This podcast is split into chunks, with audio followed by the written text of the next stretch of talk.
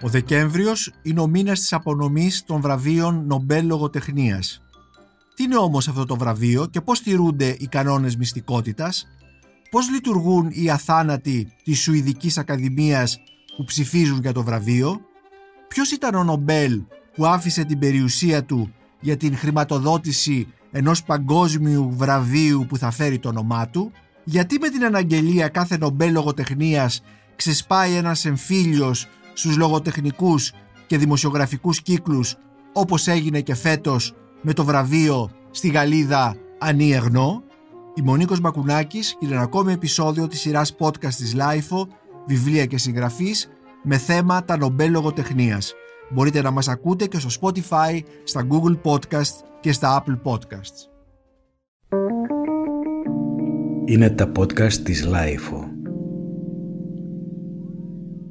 The Nobel Prize in Literature for 2022 is awarded to the French author Annie Ernaux for the courage and clinical acuity with which she uncovers the roots, estrangements, and collective restraints of personal memory. Από όλε τι κατηγορίε των βραβείων Νομπέλ, το Νομπέλ Λογοτεχνία είναι αυτό που προκαλεί το παγκόσμιο ενδιαφέρον. Αν τα βραβεία φυσική και χημεία, τα βραβεία φυσιολογία και ιατρική, το βραβείο Ειρήνη, που δημιούργησε ο ίδιος ο Άλφρετ Νομπέλ με την ιδιόγραφη διαθήκη του το 1895 και το βραβείο Οικονομικών Επιστημών που δημιούργησε και χορηγεί από το 1968 η Κεντρική Τράπεζα της Σουηδίας έχουν τον αντίκτυπό τους στις μικρές αλλά ισχυρές επιστημονικές κοινότητες, το βραβείο Νομπέλ Λογοτεχνίας είναι το μόνο που φτάνει σε εκατομμύρια αναγνώστες. Αυτό ίσως συμβαίνει γιατί οι συγγραφείς και οι ήρωές τους, είτε αυτοί είναι οι στέρεοι ήρωες του μυθιστορήματος, είτε οι ήρωες ιδέες της ποίησης, δίνουν μαθήματα ζωής σε χιλιάδες ανθρώπους σε όλο τον κόσμο. Πέρα από αυτό όμως, τα βραβεία Νομπέλ Λογοτεχνίας στη μακρόχρονη ιστορία τους έχουν πυροδοτήσει επίσης ιδεολογικές διαμάχες και πολιτικές συγκρούσεις, ιδιαίτερα την περίοδο του ψυχρού πολέμου, όπως έγινε με τα Νομπέλ στον Μπέρτραν Ράσελ, στον Winston Churchill, στον Ζαν Πολ Σάρτρ, στον Μπορίς Παστερνάκ, στον Αλεξάνδερ Σολζενίτσιν. Αλλά και στην Ελλάδα η προβολή της υποψηφιότητας πριν απ' όλα του Νίκου Καζατζάκη και ύστερα του Άγγελου Σικελιανού προκάλεσε ένα ιδεολογικό εμφύλιο πόλεμο που ακολούθησε τον εμφύλιο των όπλων και σημάδεψε με ποικίλους τρόπους τη δεκαετία του 1950. Φυσικά η Ελλάδα είναι μια ευνοημένη χώρα ως προς τα Νομπέλ ή καλύτερα η λογοτεχνία της. Ανάλογα με τον πληθυσμό της και την ε, διάδοση της λογοτεχνίας της έξω από την ελληνική γλώσσα η Ελλάδα έχει δύο Νομπέλ σε ποιητές βέβαια, στον Γιώργο Σεφέρη και στον Οδυσσέα Ελίτη. Ο ποιητής Γιώργος Σεφέρης κερδίζει μια μεγάλη τιμή για την σύγχρονη ελληνική λογοτεχνία κατακτών το βραβείο Νόμπελ λογοτεχνίας, το οποίο αποτελεί την μεγαλύτερα τιμητική διάκριση στον κόσμο. Απλός και ήρεμος ο βραβευτής ποιητής δέχεται στη βιβλιοθήκη του τα συγχαρητήρια των φίλων του, υφίσταται τις αναρρύθμιτες ερωτήσεις των δημοσιογράφων και με τον ακαδημαϊκό λογοτέχνη Ηλία Βενέζη επισφραγίζει την νίκη με ένα ποτήρι σαμπάνιας. Ce soir, les amis de Georges Séferis se sont réunis pour le fêter chez lui dans la paisible demeure qu'il occupe avec sa femme dans le quartier de Pangrati à Athènes. Je suis près de lui maintenant à son bureau et je voudrais vous demander, Monsieur Seferis, comment euh, vous vous sentez entouré de vos amis qui sont là euh, avec leur affection et leur admiration près de vous? Madame, je suis content d'abord parce que la journée est terminée. Deuxièmement, je suis très ému en regardant les yeux de mes amis. C'est peut-être dans ces moments-là la meilleure chose qui, qui existe pour un homme, l'amitié des autres. Merci. Αλλά ποιος ήταν ε, αυτός ο κύριος Νομπέλ, ποιος ήταν ο Αλφρέδος Νομπέλ; Θα μπορούσε να ήταν ένας φανταστικός ήρωας του μεγάλου ρεαλιστικού μυθιστορήματος του 19ου αιώνα, αν δεν ήταν ο ίδιος ή καλύτερα η ζωή του τόσο μυθιστορηματική. Τυχοδιώκτης, τόσο με την καλή όσο και με την κακή έννοια της λέξης, κοσμοπολίτης, ευφυής, πολύγλωσσος, πανευρωπαίος, μυστηριώδης, κλεισμένος στον εαυτόν του, μοναχικός, ηρωνικός, μελαγχολικός, μισάνθρωπος και ταυτόχρονα αφανής φιλάνθρωπος, ιδεαλιστής και ειρηνιστής, παρόλο που υπήρξε από τους πατέρες των όπλων, αυτή είναι η τραγική ηρωνία, βρέθηκε να είναι με τις εφευρέσεις του το μήλον της έριδος στους ανταγωνισμούς των μεγάλων δυνάμεων του δεύτερου μισού του 19ου αιώνα. Ο ίδιος, άνθρωπος τόσο του νεοτερισμού και της κοινοτομίας όσο και της παράδοσης, μιας παράδοσης όμως που δεν είχε σχέση με τις μόδες, καλλιεργούσε τις ορχιδέες του και έβρισκε καταφύγιο στην ποίηση. Νέος, έγραφε ποίηση στα αγγλικά, ενώ στα κατάλοιπά του βρέθηκαν οι κόλλες ενός μυθιστορήματος που συνέθετε. Είναι ο άνθρωπος που μπόρεσε να εξαγοράσει την αναπόφευκτη βία με τη μεγαλοσύνη της καρδιάς του, όπως είχε πει ο Γιώργος Εφέρης, μιλώντας στις 10 Δεκεμβρίου του 1963 στη Στοχόλμη, στην τελετή της απονομίας του βραβείου Νομπέλ Λογοτεχνίας για τη χρονιά αυτή, αναφερόμενος φυσικά στον εφευρέτη της Δυναμίτιδας, τον άνθρωπο που κληροδότησε την κολοσιαία περιουσία του σε ένα βραβείο. Ο Αλφρέδος Νομπέλ είχε γεννηθεί στις 21 Οκτωβρίου 1833 στη Στοχόλμη, ήταν γιος του Ιμάνουελ Νομπέλ, ενός αρχιτέκτονα, εφευρέτη, γεφυροποιού και της Αντριέτα Άλσελ που ήταν απόγονος σε ευθεία γραμμή του μεγάλου φυσιολόγου του 17ου αιώνα Όλοφ Ρούντμπεκ. Επιχειρηματικός και κοσμοπολίτης, ο πατέρας Νομπέλ εγκαταλείπει το 1837 τη Στοκχόλμη για τη Ρωσία όπου επιδόθηκε στις εφευρέσεις και τελειοποιήσεις όπλων και εκρηκτικών. Η υπόλοιπη οικογένεια Νομπέλ, η Αντριέτα και τα τέσσερα αγόρια της, ο Άλφρεντ, ο Εμίλ, ο Ρόμπερτ και ο Λούντβιχ, εγκαταστάθηκαν στην Πετρούπολη το 1842. Ο Άλφρεντ Νομπέλ έμεινε στην αυτοκρατορική πόλη της Ρωσίας ως το 1850. Όταν εγκατέλειψε τη Ρωσία και την οικογενειακή εστία σε ηλικία 17 ετών για να αναζητήσει ολομόναχο στην τύχη του στον κόσμο των πειραμάτων και των εργαστηρίων, ήταν ήδη ένας ολοκληρωμένος χημικός, χωρίς να έχει φοιτήσει ποτέ σε σχολείο, μόνο με διδασκαλία κατοίκων και μιλούσε τέλεια τα σουηδικά, τα ρωσικά, τα γερμανικά, τα αγγλικά και τα γαλλικά. Η περιπλάνηση έφερε τον Άλφρεντ αρχικά στη Γαλλία, όπου έμεινε ένα χρόνο, τελειοποιώντας τις γνώσεις του στη χημεία, και έπειτα στις Ηνωμένες Πολιτείες, όπου για τέσσερα χρόνια μαθήτευσε δίπλα στον Αμερικανοσουηδό Τζον Έριξον, εφευρέτη της έλικας και ναυπηγό του πολεμικού πλοίου Monitor. Από τις Ηνωμένες Πολιτείες επέστρεψε στην Πετρούπολη, όπου εργάστηκε στο εργοστάσιο του πατέρα του ως το 1859, οπότε η πατρική επιχείρηση πτώχευσε. Η οικογένεια επέστρεψε στη Σουηδία. Στα περίχωρα της Στοκχόλμης, ο Άλφρεντ δημιουργεί το 1863 τη δική του επιχείρηση νιτρογλυκερίνης και αρχίζει τα πειράματα για την τιθάσευση αυτού του υψηλής επικινδυνότητας εκρηκτικού. Αυτό ακριβώς δημιούργησε τον πλούτο του Άλφρεντ Νομπέλ, δηλαδή την τιθάσευση της νιτρογλυκερίνης. Ο Άλφρεντ πειραματίστηκε στη σταθεροποίηση της νιτρογλυκερίνης, δοκιμάζοντας την προσρόφηση, όπως ήταν ο ρόλος, σε διάφορα υλικά, όπως το κάρβουνο, η κοιμωλία ή η πυρητική γη. Τελικά διάλεξε την πυρητική γη, δηλαδή την γη διατόμων, και έτσι η νητρογλυκερίνη θασεύτηκε. Το νέο μείγμα, σε στερεά μορφή και ακίνδυνο στη μεταφορά του, διατηρούσε τα τρία τέταρτα της εκρηκτικής δύναμης της νητρογλυκερίνης και μπορούσε να ενεργοποιηθεί τη στιγμή που επέλεγε κανείς με τη βοήθεια πυροκροτητή. Ονομάστηκε δυναμίτιδα και ο Άλφρεντ απέκτησε την πατέντα της αποκλειστικής εκμεταλλευσής του στη Βρετανία το 1867 και στις Ηνωμένες Πολιτείες το 1868. Ο πυροκροτητής με καψούλη βροντόδους ή κροτικού υδραργύρου ήταν και αυτός πατέντα του Νομπέλ. Μετά από αυτή την επιτυχία όμως ο Άλφρεντ ε, δεν σταμάτησε να εργάζεται, δεν έπαψε ποτέ να εργάζεται. Τα εκρηκτικά ήταν βεβαίως το βασίλειό του, αλλά γρήγορα πειραματίστηκε και στην κατασκευή συνθετικών υλών. Δεν είναι τυχαίο ότι όταν πέθανε το 1896 στο όνομα Alfred Bernhard Nobel είχαν εκδοθεί 255 πατέντες ή διπλώματα ευρεσιτεχνίας. Τα πειράματα του Νομπέλ γίνονταν σε διάφορα εργαστήρια, διάσπαρτα σε όλο τον ευρωπαϊκό χώρο.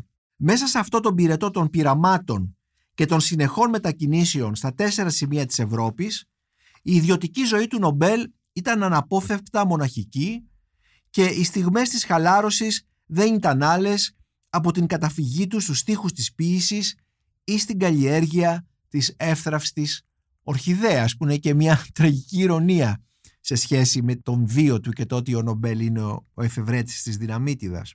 Το 1876, εκατομμυριούχος πλέον, εγκαταστάθηκε στο Παρίσι σε ένα μέγαρο της λεωφόρου Μαλακόφ με κήπο, σέρα και φυσικά εργαστήριο για τα πειράματα. Τότε είναι που αναζήτησε έναν συνένοχο στο πρόσωπο μιας ιδιαιτέρας γραμματέως. Η αγγελία του αναφερόταν σε γυναίκα ώριμης ηλικίας με υψηλή μόρφωση και πολύγλωσση. Ανταποκρίθηκε μια αυστριακή κόμισσα, η Μπέρτα Φον Κίνσκι, η οποία όμως δεν έμεινε για μεγάλο χρονικό διάστημα κοντά στον Νομπέλ. Ο Άλφρεντ Νομπέλ πέθανε στις 10 Δεκεμβρίου 1896 στο Σαν Ρέμο.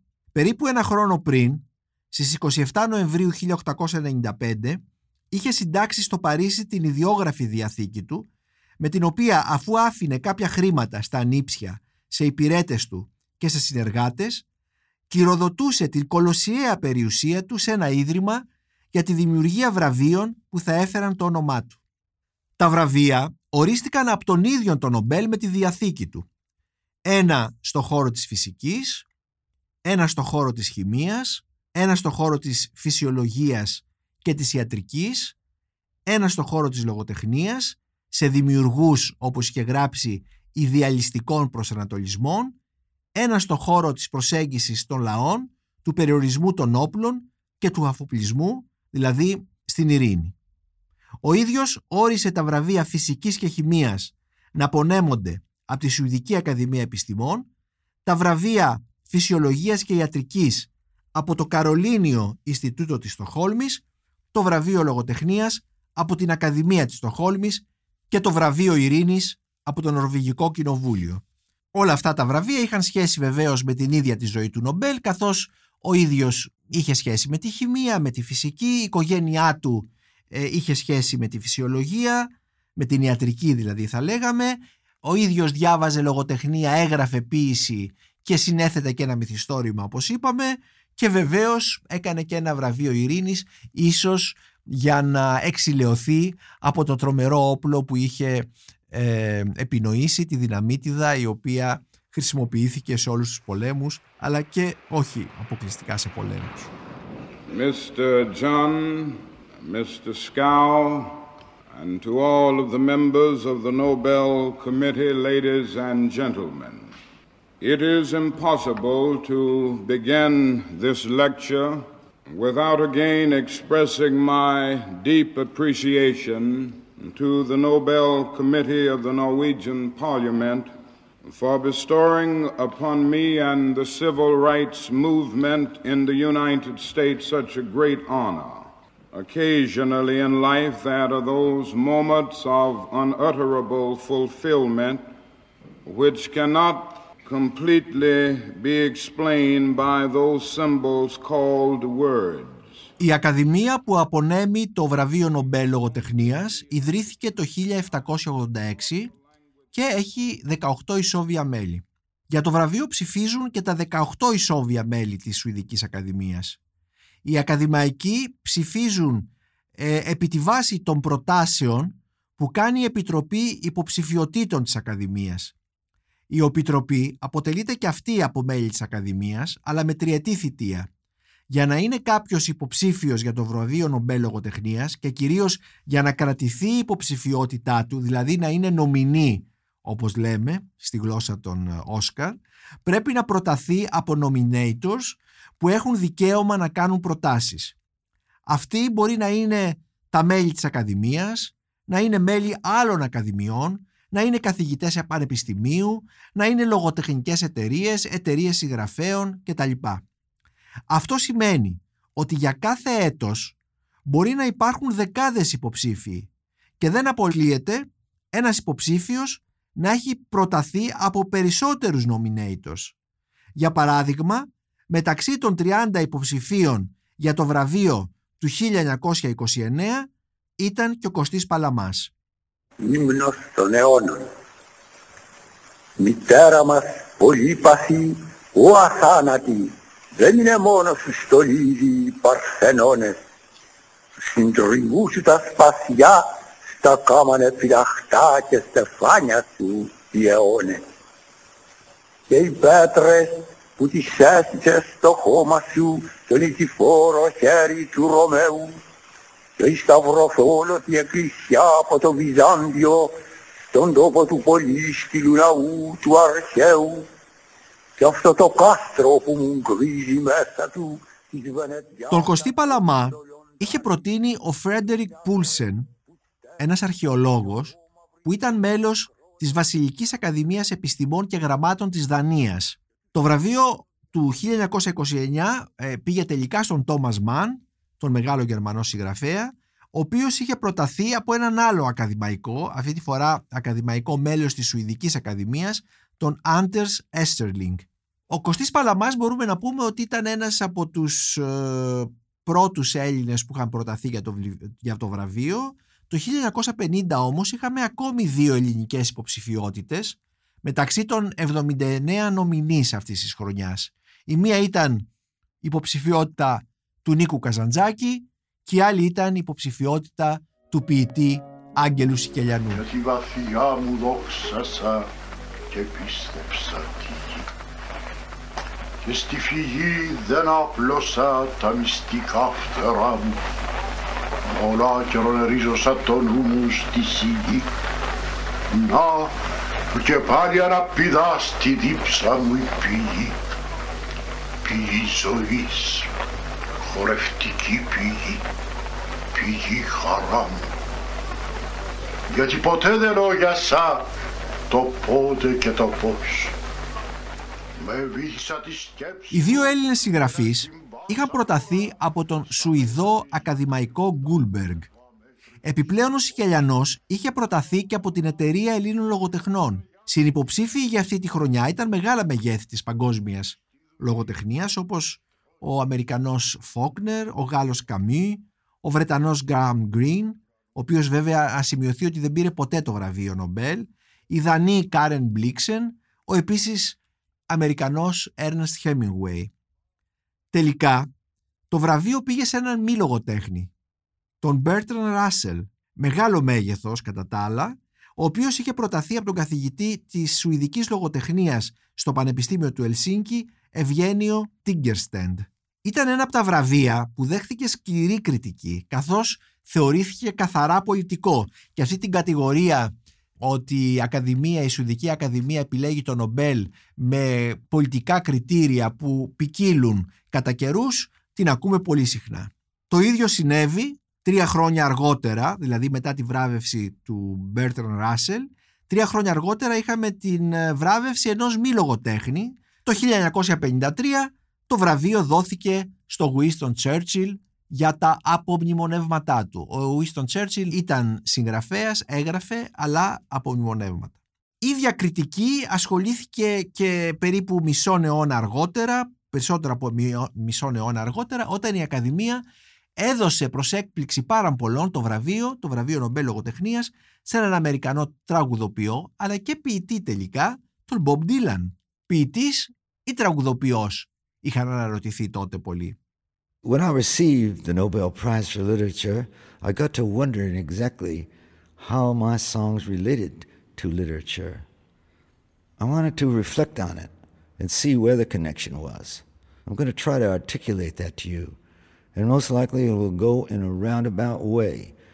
But I hope what I say will be worthwhile and purposeful. If I was to go back to the dawning of it all, I guess I'd have to start with Buddy Holly. Buddy died when I was about 18 and he was 22. From the moment I first heard him, I felt akin. I felt related, like he was an older brother. I even thought I resembled him. But he played... Δεν ξέρουμε το παρασκήνιο για τα βραβεία στο Σεφέρι το 1963 και στον Ελίτη το 1979, καθώς τα αρχεία της Ακαδημίας που μπόρεσα να συμβουλευτώ ήταν ανοιχτά για τις απονομές και για την αιτιολογήσή τους μέχρι το 1951. Όχι μόνο για την αιτιολόγησή τους, για την αιτιολόγησή τους το ξέρουμε. Ε, εννοώ για το ποιοι ήταν ε, οι nominators, ε, από ποιους είχε προταθεί ο κάθε υποψήφιος κτλ. Παρά τις κριτικές που ασκούνται για τα βραβεία της Σουηδικής Ακαδημίας, μέσα στο χρόνο αυτά τα βραβεία δικαιώνονται. Για παράδειγμα, τα τελευταία 30 χρόνια, από το 1991 και μετά, ε, όλα τα βραβεία μπορούμε να πούμε ότι έχουν δοθεί σε πολύ άξιους αναγνωρισμένους συγγραφείς. Ο Ναντίν Γκόρντιμερ ας πούμε το 1991, η Τόνι Μόρισον το 1993, ο Ζωζέ Σαραμάγκου ο Πορτογάλος το 1998, ο Γερμανός Γκούντερ Γκράς το 1999, η Ελφρίντα Γέλινεκ το 2004, ο Χάρολτ Πίντερ το 2005, ο Ορχάν Παμούκ το 2006, η Ντόρις Λέσινγκ το 2007, η Χέρτα Μίλλερ το 2009 και για να μείνουμε στην τελευταία δεκαετία το 2010 ο Μάριο Βάργας Λιώσα, το 2011 ο Τόμας Τρανστρέμερ, ένας πολύ σημαντικός Σουηδός ποιητής, το 2012 ο Μο Γιάν, Κινέζος, το 2013 η Άλις Μονρό, η Αμερικανο-Καναδή, το 2014 ο Πατρίκ Μοντιανό, το 2015 η Σβετλάνα Αλεξίεβιτς, το 2016 βέβαια ο Μπομπ Ντίλαν, το 2017 ο Καζούο Ισιγκούρο, το 2018 η Όλγα Τοκάρτσουκ, το 2019 ο Πέτερ Χάντιε, το 2020 η Αμερικανίδα Λουίς Γκλουκ, το 2021 ένα βραβείο έκπληξη ο Αμπτουλ Ραζάκ Γκούρνα από τη Ζανζιβάρη που γράφει στα αγγλικά και θεωρείται Βρετανός. Να λοιπόν και φέτος βεβαίως η Γαλλίδα Ανιεγνώ.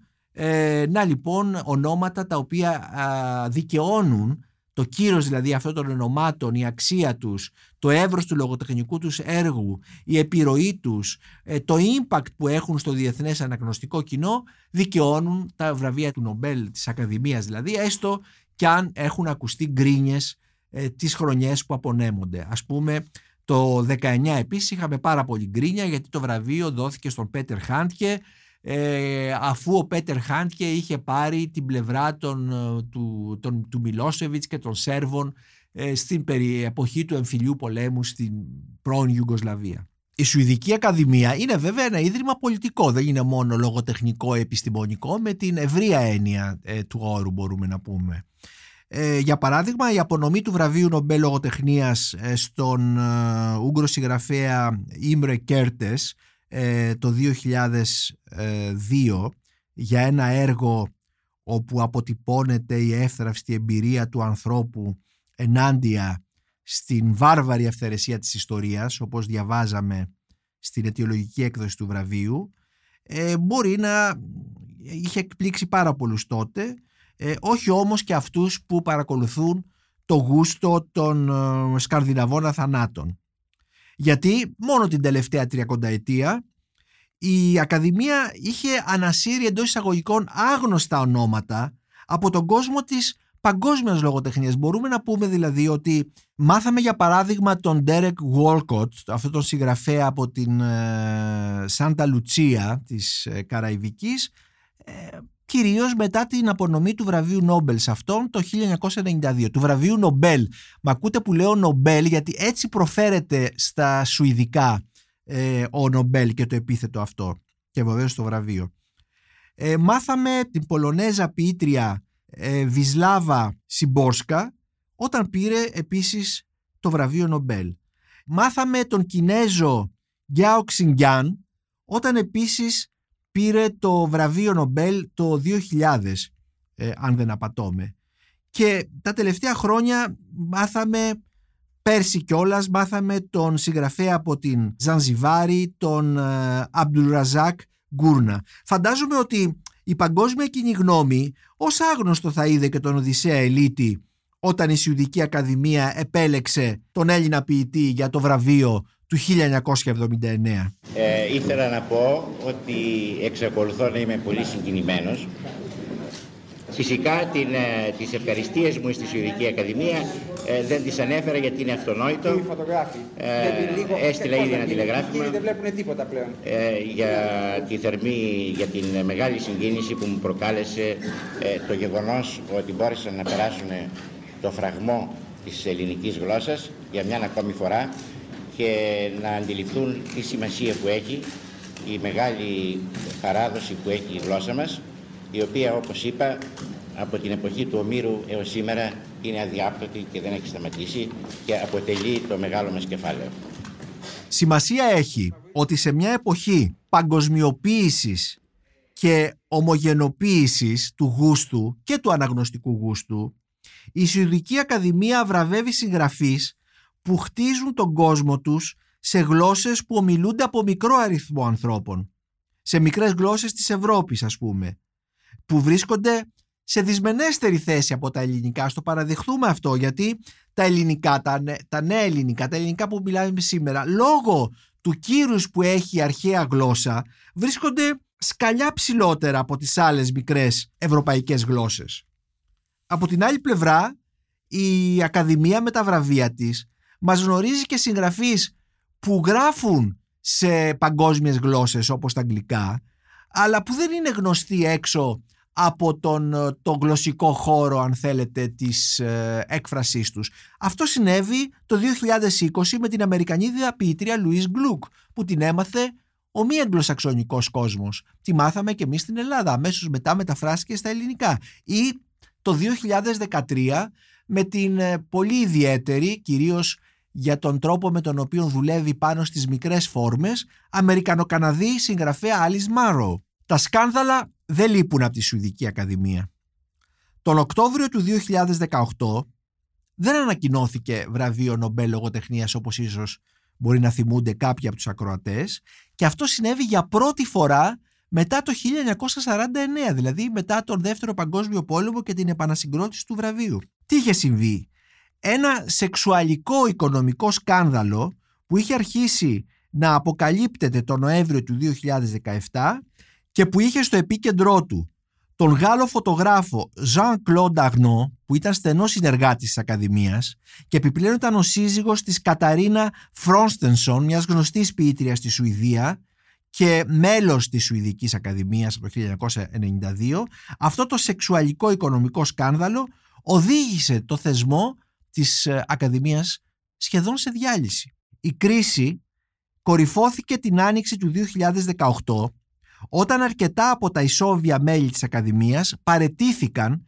ή εξαναγκάστηκαν σε παρέτηση κάτω από τις βαριές κατηγορίες συγκάλυψης των σεξουαλικών εγκλημάτων του Ζαν Κλοντ Αγνό, κυρίως βιασμούς και παρενοχλήσεις, αλλά και της οικονομικής διαφθοράς. Με τέτοιες συνθήκες, εκείνη τη χρονιά, δηλαδή το 18, το βραβείο δεν θα μπορούσε να απονεμηθεί. Το θέμα δεν ήταν μόνο τυπικό, αλλά ουσιαστικό και ηθικό. Και έτσι η ανακοίνωση του Νομπέλ Λογοτεχνίας για το 2018 αναβλήθηκε για να γίνει ένα χρόνο αργότερα όπως είχε προγραμματιστεί τότε. Στην υπερονόβια ιστορία του θεσμού θυμίζουμε ότι αυτός ο θεσμός δημιουργήθηκε το 1901 το κύρος του βραβείου συνδέεται με την θεωρούμενη αδιάβλητη διαδικασία επιλογής του βραβευμένου με το κύρος της ίδιας της Ακαδημίας με τον υψηλό συμβολισμό της τελετουργίας υπό την αιγίδα του βασιλιά της Σουηδίας και φυσικά με την υψηλή πρικοδότηση γιατί κάθε βραβευμένος με βραβείο Νομπέλ παίρνει ένα χρηματικό βραβείο που φτάνει το 1 εκατομμύριο δολάρια. Είναι το πιο πρικοδοτημένο βραβείο και γι' αυτό ίσως σήμερα δηλαδή που τα πάντα αποτιμώνται και σε χρήμα ε, γι' αυτό αυτό το βραβείο έχει και τόσο υψηλό κύρος. Δεν είναι μόνο ότι δίνεται σε αναγνωρισμένους και άξιους συγγραφείς της ε, παγκόσμιας λογοτεχνικής σκηνής αλλά συνοδεύεται από ένα εκατομμύριο δολάρια. Αυτός ο φωτογράφος, ο Ζαν Κλονταγνό, που τότε όταν ξέσπασε το σκάνδαλο ήταν 72 ετών,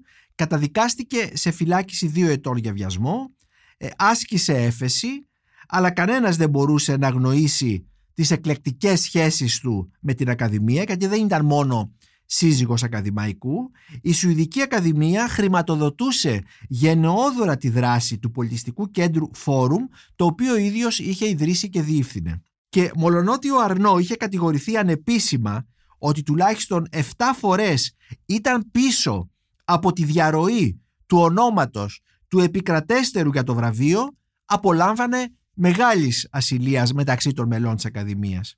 Η θέση του δεν είχε κλονιστεί ούτε μετά τις σοβαρές καταγγελίες για σύγκρουση συμφερόντων αφού ο σύζυγος ακαδημαϊκού ήταν σε πλεονεκτική θέση. Πρέπει να πούμε, κρίνοντας κάπως εκ των υστέρων, ότι την αποκάλυψη του σκανδάλου είχε ευνοήσει το κλίμα που είχε δημιουργηθεί παγκοσμίως με την υπόθεση του παραγωγού του Hollywood Harvey Weinstein και το κίνημα Μητού. Από κάτω σιγόβραζαν βεβαίως κάτω από αυτό το σκάνδαλο μεγάλες αντιθέσεις μεταξύ ομάδων της Ακαδημίας με κύριες τάσεις τους παραδοσιακούς και τους εξυγχρονιστές. Είχε επικρατήσει μεγάλη αναστάτωση στους ε, διεθνείς αναγνωστικούς κύκλους το 2018. Ε, θυμίζω δηλαδή ότι το βραβείο του 18 απονεμήθηκε το 2019. Ε, το βραβείο του 2018 είχε δοθεί στην Όλγα Τοκάρτσουκ και το 19 στον Πέτερ Χάντκε, στον Αυστριακό Πέτερ Χάντκε. Η Όλγα Τοκάρτσουκ είναι Πολωνέζα και η αναστάτωση αυτή είχε οδηγήσει σε συζητήσεις στα μέσα της εποχής, σε ακαδημίες και τα λοιπά. Τι θα κάνουμε τώρα χωρίς τον Νομπέλ; Μας λείπει ή όχι; Μια τέτοια συνάντηση είχε γίνει, είχε οργανωθεί από την εφημερίδα The New York Times ε, τη μεγάλη αμερικανική εφημερίδα. Ε, σε αυτή τη συνάντηση, σε αυτή τη συζήτηση είχαν πάρει μέρος η μόνιμη κριτική της εφημερίδας ε, και οι περισσότεροι είχαν ε, αναφερθεί ότι αυτό είναι ένα βραβείο σημαντικό, πρέπει να στηριχτεί, πρέπει να εξακολουθήσει να δίνεται γιατί για παράδειγμα χάρη στο Νομπέλ αυτός ο αγγλοσαξονικός κόσμος που είναι περίκλειστος ε, απέναντι σε κάθε ε, ξένη λογοτεχνία, σε κάθε λογοτεχνία που δεν γράφεται στα αγγλικά. Χάρη λοιπόν στον Νομπέλ, ο αγγλοσαξονικός κόσμος έμαθε συγγραφείς όπως ο Γιασουνάρι Καβαμπάτα, ο Κενζαμπούρο Όε, ο Γερμανός Χάινριχ Μπελ, ο Γάλλος Πατρίκ Μοντιανό, ο Αιγύπτιος Ναγκίμπ Μαχφούζ ή ο Ούγγρος Ίμρε Κέρτες. Δηλαδή μη αγγλόφωνοι συγγραφείς που διαφορετικά δεν θα τους μάθαιναν ποτέ ή θα αργούσαν πολύ να τους μάθουν. Είπαν επίσης ότι το Νομπέλ κάνει πολύ καλό στην υγεία μικρών εκδοτών ε, και γενικότερα στην υγεία των εκδοτών όπως βλέπουμε για παράδειγμα και στη δική μας χώρα το βραβείο που δόθηκε στην Ανία Γνώ έχει προκαλέσει ε, μια μεγάλη ζήτηση των βιβλίων αυτής της Γαλλίδας συγγραφέας που αρχίζουν να μεταφράζονται ε, με γοργούς ρυθμούς και να έχουν μεγάλη ανταπόκριση στο κοινό.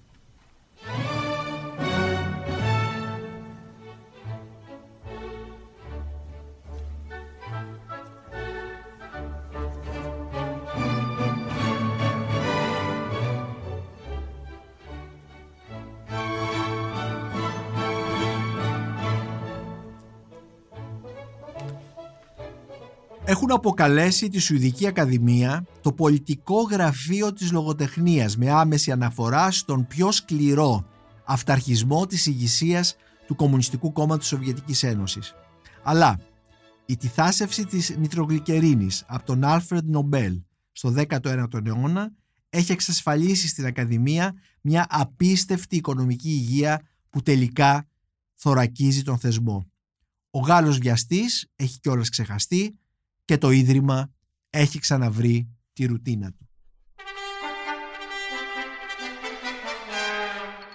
Η Μονίκος Μπακουνάκης και ήταν ένα ακόμη επεισόδιο της σειράς podcast της Life of Βιβλία και Συγγραφής με θέμα το Νομπέλ Λογοτεχνίας, αυτή τη φορά χωρίς καλεσμένο. Μπορείτε να μας ακούτε και στο Spotify, στα Google Podcast και στα Apple Podcasts. Ηχοληψία, επεξεργασία και επιμέλεια, φέδωνας χτενάς και μερόπικοκίνη.